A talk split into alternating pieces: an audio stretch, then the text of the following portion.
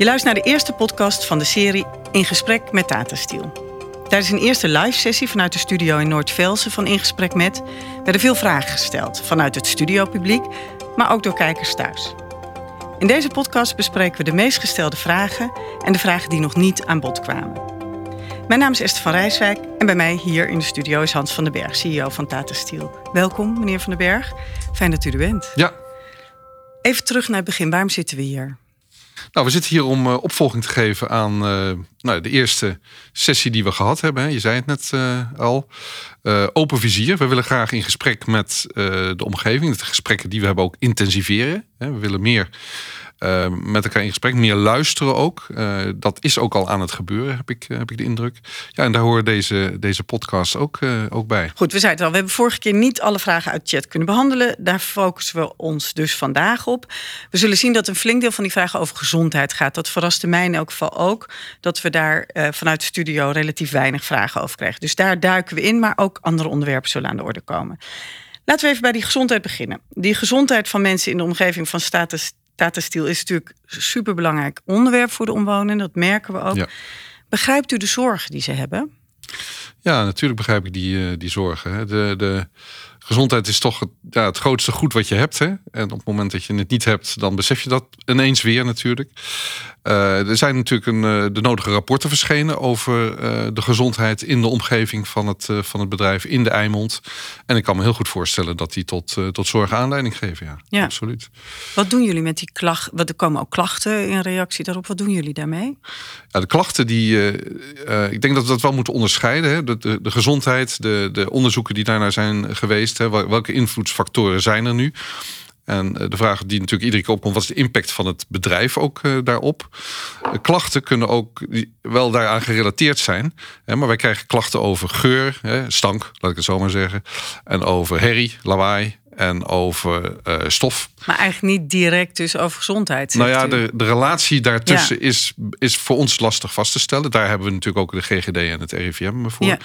Met de verschillende rapporten. Ja, u zegt de situatie nu is eigenlijk veel beter qua emissies dan 10, 20, zeker 30 jaar geleden. Dat zegt u. Dat en dat, dat kunt u op allerlei manieren laten zien. Ja, dat laten we ook zien. Hè. We kunnen eh, trendgrafieken noemen we dat. Hè, waarbij we bepaalde metingen in de loop van de tijd kunnen, kunnen laten zien hoe, zich, hoe dat verloopt. En die trendgrafieken lopen allemaal behoorlijk naar beneden in de loop van okay, de tijd. Tegelijkertijd zien we ook dat mensen zich echt zorgen maken. Ik zag weer een filmpje voorbij komen waarin een mevrouw zegt van ja, het is gewoon wel duidelijk. Je wordt hier gewoon doodziek eh, eh, of je krijgt kanker.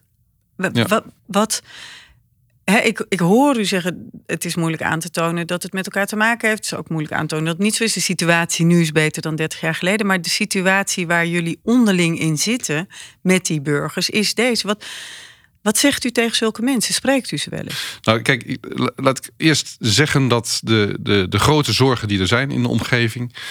Um, die, uh, die, die zien we, die erkennen we en die delen we ook. Dus zo'n mevrouw die zegt: dit kan echt niet en het komt door Tata. Dan zegt u, nou, ik weet niet zeker of het door Tata komt, maar ik snap echt dat u wat u zegt. Ja, ik snap wat u zegt. En uh, uh, kijk, onze eigen medewerkers werken ook op het bedrijf, wonen ook heel veel in, de, in dezelfde omgeving. Daar hebben we natuurlijk ook de verantwoordelijkheden en de zorgen, de zorgen over. Dus um, ja, natuurlijk snappen we dat. Want hoe is dat intern, de eigen medewerkers? Maken die zich ook zorgen? Die maken zich ook zorgen, ja zeker. Hè? En uh, we hebben daar natuurlijk uh, ook overal maatregelen voor, hè, waarbij we mensen onder bepaalde omstandigheden beschermen. Uh, iedereen kan iedere drie jaar een, een medisch onderzoek doen. Daar wordt flink aan meegedaan. Tweederde van onze medewerkers doet daar ook aan mee. Daar kijken we ook of we daar beroepsziektes in kunnen terugvinden. Die vinden we eigenlijk niet. In het algemeen is onze, ja, onze medewerkers zijn behoorlijk gezond, worden in het algemeen ook wel behoorlijk oud. Maar dat is natuurlijk allemaal heel lastig, hè? want je hebt het over statistieken. En ja, individuele gevallen, die kunnen natuurlijk heel anders zijn. Het Openbaar Ministerie doet onderzoek hè, uh, nu om te kijken of er sprake is van criminele verontreiniging door het lozen van stoffen die de gezondheid in gevaar brengen.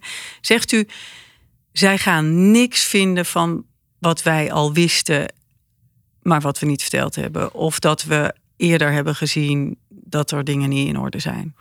Kijk, we weten niet precies wat ze gaan onderzoeken. Hè? Alleen op hoofdlijnen wij weten eigenlijk niet meer dan wat er in de kranten uh, te lezen valt en in hun, pers, hun persbericht.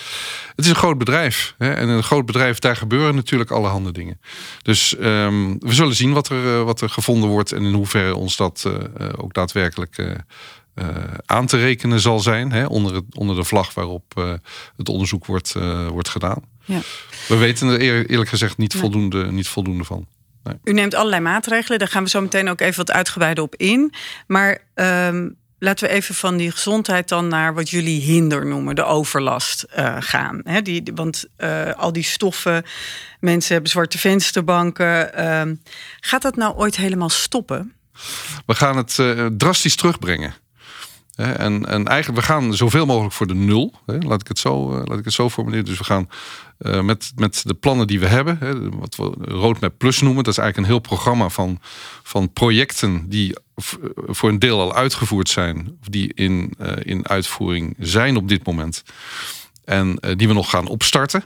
Dat geheel moet ervoor zorgen dat, dat de, de overlast, de emissies drastisch teruggebracht gaan worden. Te weinig en te laat, zeggen veel mensen dan. Ja, dat, dat snap ik ook. en ik heb ook al eerder gezegd, we hadden eerder sneller kunnen acteren, denk ik. Waarbij het ook niet zo is dat er niks gebeurd is. Hè? Want ik zei net al, in de loop van de tijd zijn we al enorm verbeterd in onze, in onze emissies en uitstoot. We gaan voor de nul. We gaan voor de nul. Maar zegt u dat, en dat gaan we gewoon op goed moment ook echt halen? Dat durf ik zo niet te zeggen. Nee, het blijft een grote, zware industrie. Uh, maar het zal wel veel beter gaan worden dan het, uh, dan het nu is. Hè? Dus, uh, ja, want als we bijvoorbeeld kijken naar de uh, stofoverlast, hè, er is een hal tegen grafietuitstoot, maar toch daalt er nog steeds zwart stof neer op vensterbanken. Zegt u dan ja, daar kunnen we niet heel veel meer doen? Daar gaan we heel veel aan doen. Wat, wat komt daar nog meer dan, Kijk, dan die hal? Hè, we hebben een, eh, een programma lopen met uh, een twintigtal projecten. Die we de komende twee jaar allemaal tot uitvoering gaan brengen. Sommige zijn al, uh, zijn al klaar. En daarmee gaan we de zeer zorgwekkende stoffen, de pakstoffen, de stofemissies, die gaan we drastisch, drastisch terugbrengen. Hoe dan? Ja, we hebben. um, nou, een goede vraag. We hebben um, uh, net een nieuwe installatie in bedrijf genomen bij onze koudbandwalserij. Waarmee we de uh, pakemissie van de fabriek um, helemaal terugbrengen. Dus er komen geen pakstoffen meer uit de koudbandwalserij. We hebben sowieso gezegd dat we de pakemissies dit jaar met 50% zullen gaan terugbrengen. Pak in één zijn jaar die, tijd. die hele gevaarlijke dat zijn, ja, ja, stoffen. Die komen vrij bij met name kolenverwerking en dergelijke. Maar we hebben nog een paar andere hele grote projecten. Aansprekend is ook het plaatsen van stofschermen, waardoor uh, verwaaiing van grondstoffen uh, afgevangen gaat, uh, gaat worden. Dat Stof zal... van kolen en zo, waar hebben we het dan we over? hebben grote, grote voorraden van kolen en ertsen. En als het hard waait, we proberen dat natuurlijk um, door het nat te houden zo min mogelijk te laten gebeuren. Maar daar gaan we schermen omheen plaatsen, dat dat stof niet vrijkomt. En het, ja, het grootste project dat we in een hele korte tijd gaan, gaan uitvoeren, dat is de ontstoffingsinstallatie van onze pelletfabriek. Dat wordt een ontstoffingsinstallatie. Een ontstoffingsinstallatie. Ja, wat er nu nog aan de, in de schoorstenen naar buiten komt, dat gaan we filteren. Dus daar gaan we stoffen uithalen. Zeer zorgwekkende stoffen. En dan moet je denken uh, aan lood bijvoorbeeld. Andere zware metalen wat we flink gaan terugbrengen. Fijnstof zullen we daarmee gaan, uh, gaan afvangen. En uiteindelijk ook uh, ja, de bekende stikstof natuurlijk. Dat is een heel groot project. Het is een fabriek op zichzelf. En die gaan we binnen een jaar realiseren. Er komt een fabriek en die gaat de lucht die uit de andere fabriek komt schoonmaken. Zo is het precies. Ja, we blijven doorgaan met het nemen van maatregelen. We pakken steeds de grootste bronnen aan in de loop van de tijd. Uh, de eerste twee jaar uh, gaan we echt drastisch omlaag met maatregelen uit onze roadmap plus. We gaan natuurlijk ook de grote vergroening investeringen doen. Hè. We gaan over van het staal maken op basis van kolen naar het staal maken op basis van, van waterstof, van schone waterstof. Ja, dan zullen we hier in feite geen kolen meer hebben. En dan kunnen ze ook niet verwaaien. He, dus, dus dat zijn de grote stappen die okay, we. En ik, maar die zitten toch wel iets verder weg. Natuurlijk, ik kijk nog een keer in de samenvatting. We zeggen we doen heel veel dingen. Daarmee hebben we grafiet onder controle. We gaan ja. echt. Mensen gaan groot verschil merken met andere stoffen. Het gaat nog niet naar nul, maar ook daarna zullen we, Blijven door we doorgaan. blijven gaan. Ja, absoluut. Uh, en zijn er ook dingen waarvan u denkt, ja, maar daar weten we eigenlijk niet zo goed hoe we dat op moeten lossen? Nou, dat durf ik zo eerlijk gezegd uh, niet, uh, niet te zeggen. Uh, kijk, wat natuurlijk nu veel Nou, meer onder de eh, aandacht is dan in het verleden is fijnstof. Ja. De- er- zal ook ultrafijnstof eh, onderzoek eh, gaan komen. Ja, dat kunnen we gewoon nog niet precies overzien. Oké, daar Dus blijft u het- naar zoeken. Maar Ja. mensen in het dorp, en dat begrijpen, begrijp ik eigenlijk heel goed, die zeggen dan: ja, kan u, kunt u niet af en toe delen van de fabriek stilleggen of sluiten? Want bij bepaalde wind of in bepaalde omstandigheden kunt u ook wel voorspellen van ja, nu alles wat, wat we ook doen, dit gaat even mis. De boel maar stil. Ja, dat, dat hoor ik vaak. Hè? De kracht van IJmuiden is eigenlijk altijd geweest dat onze fabrieken, wat we produceren, dat het allemaal heel goed op elkaar past. Hè? We zijn een grote productieketen die begint met kolen en met eh, ertsen. Gaan door een aantal fabrieken heen, gaan door onze hoogovens heen, onze staalfabriek. Dat hangt allemaal heel sterk eh, met elkaar samen. En het is niet gemakkelijk om daar een puzzelstukje zeg maar, uit te halen zonder die keten enorm eh, te, te verstoren. Er wordt veel gesproken natuurlijk over Kookse Gasfabriek 2. Hè, wat eh, eh, inderdaad een bron is van, ehm, van, de, nodige, van de nodige overlast. Ehm, er zijn er overigens meer. Hè. We hebben dat behoorlijk goed eh, inzichtelijk. Hè. Waar komen nu de zeer zorgwekkende stoffen vandaan? Waar komen de pakstoffen vandaan? Heeft u het nu over COVA 2? Ja, de kookfabriek 2. ja. Ja, want gaat die, die wordt gerenoveerd, maar ja, er blijft stank en uitstoot van stoffen. Nou, dat moet wel behoorlijk eh verminderd. Dat is al behoorlijk verminderd door de activiteiten die we de laatste twee jaar eh, aan, het, eh, aan het Het ondernemen zijn. verwijt van onder meer de dorpsraad is, die zeggen jullie willen dat eigenlijk niet. Het is te duur, de grond eronder is vervuild, jullie willen het niet echt ervan af of het oplossen. We hebben gezegd, we gaan eh, bij de overgang naar het maken van groen staal. Hè, zullen we met, eh, met, met grote nieuwe installaties eh, gaan werken. Dan zullen we een hoogoven en, en deze kookse en gasfabriek uit bedrijf. En wanneer is dat nemen. dan? Dat zal voor of rond 2030 zijn. Oké.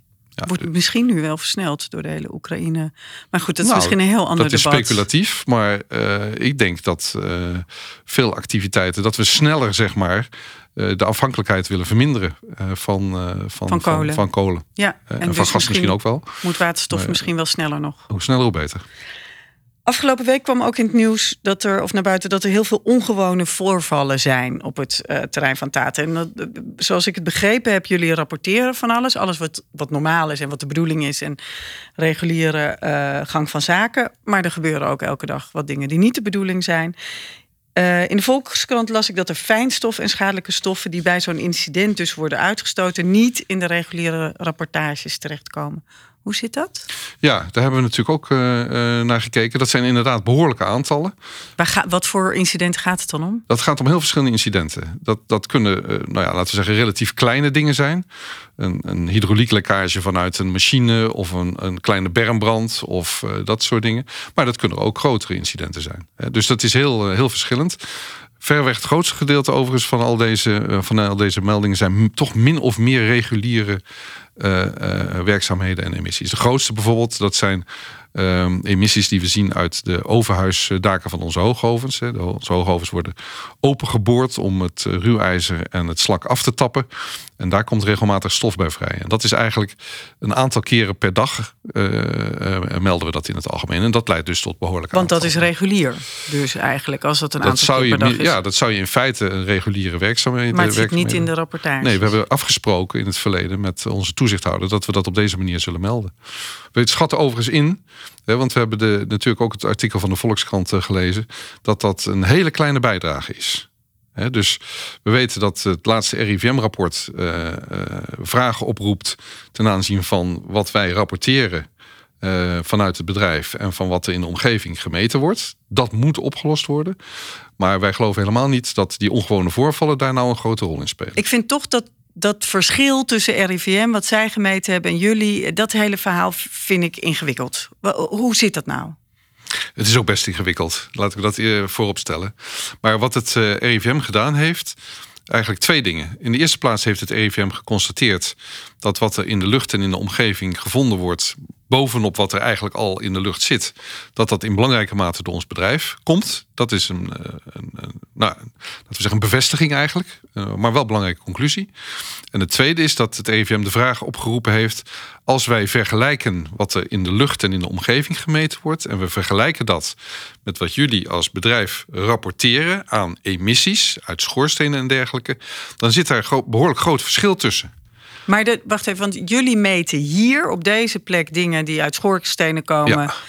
En misschien nog wat andere zaken. Wij meten eh, enorm veel op ons, eh, op ons bedrijf. Dat is ook allemaal afgestemd met eh, de overheid. Dat is allemaal volgens Dat je wettelijke regels. Dat hebben we allemaal niet zelf eh, verzonnen. Daar rapporteren we ook heel veel over.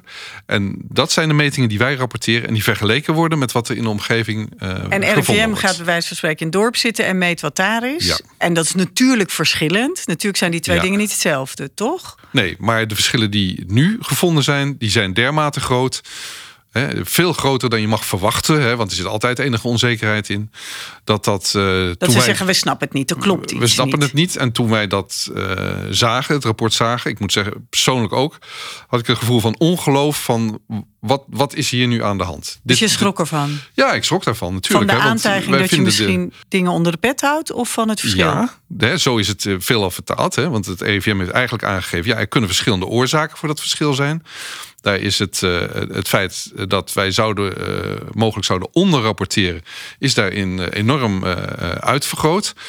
Ja, en dat, dat, daar heb ik grote moeite mee. Hè, Dat, omdat dat wij- mensen dat denken. dat, mens, ja, dat mensen dat denken, hè, omdat wij zeer zorgvuldig zelf aan het meten zijn. En ik zelf helemaal niet het idee heb dat we daarbij steken laten Nee, vallen. maar u zegt, ik snap zelf ook echt dat gat niet.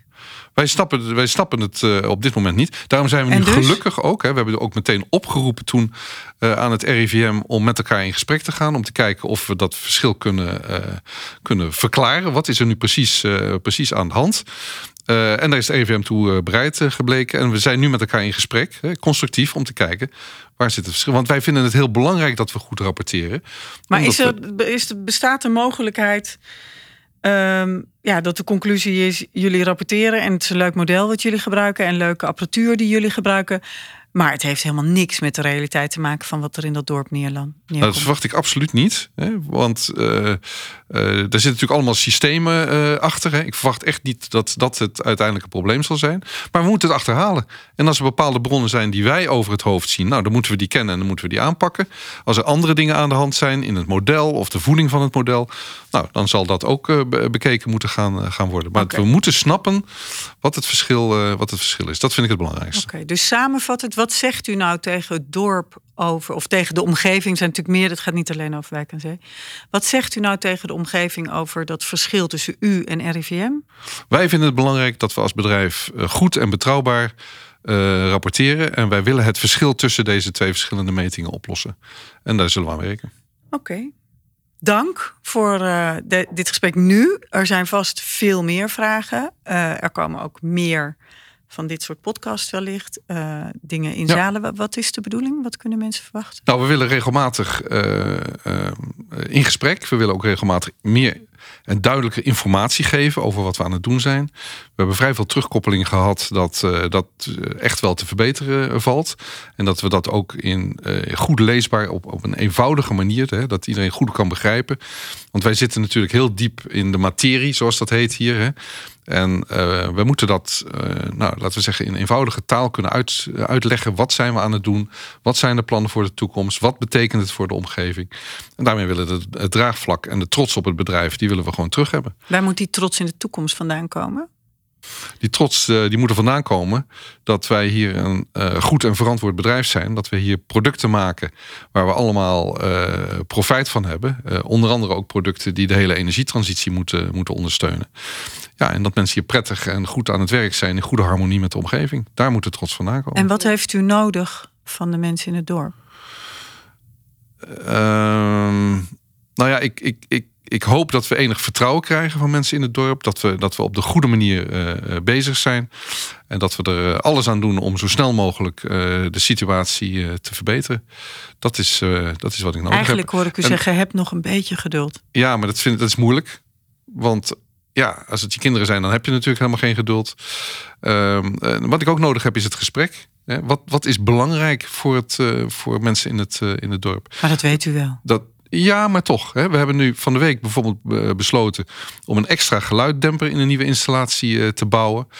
Dat had formeel eigenlijk niet gehoeven, maar ja, de dorpsraad heeft duidelijk uitgesproken: wij maken ons daar grote zorgen over. Ehm, nou, toen hebben we dat bekeken. Dan gaan we dat doen.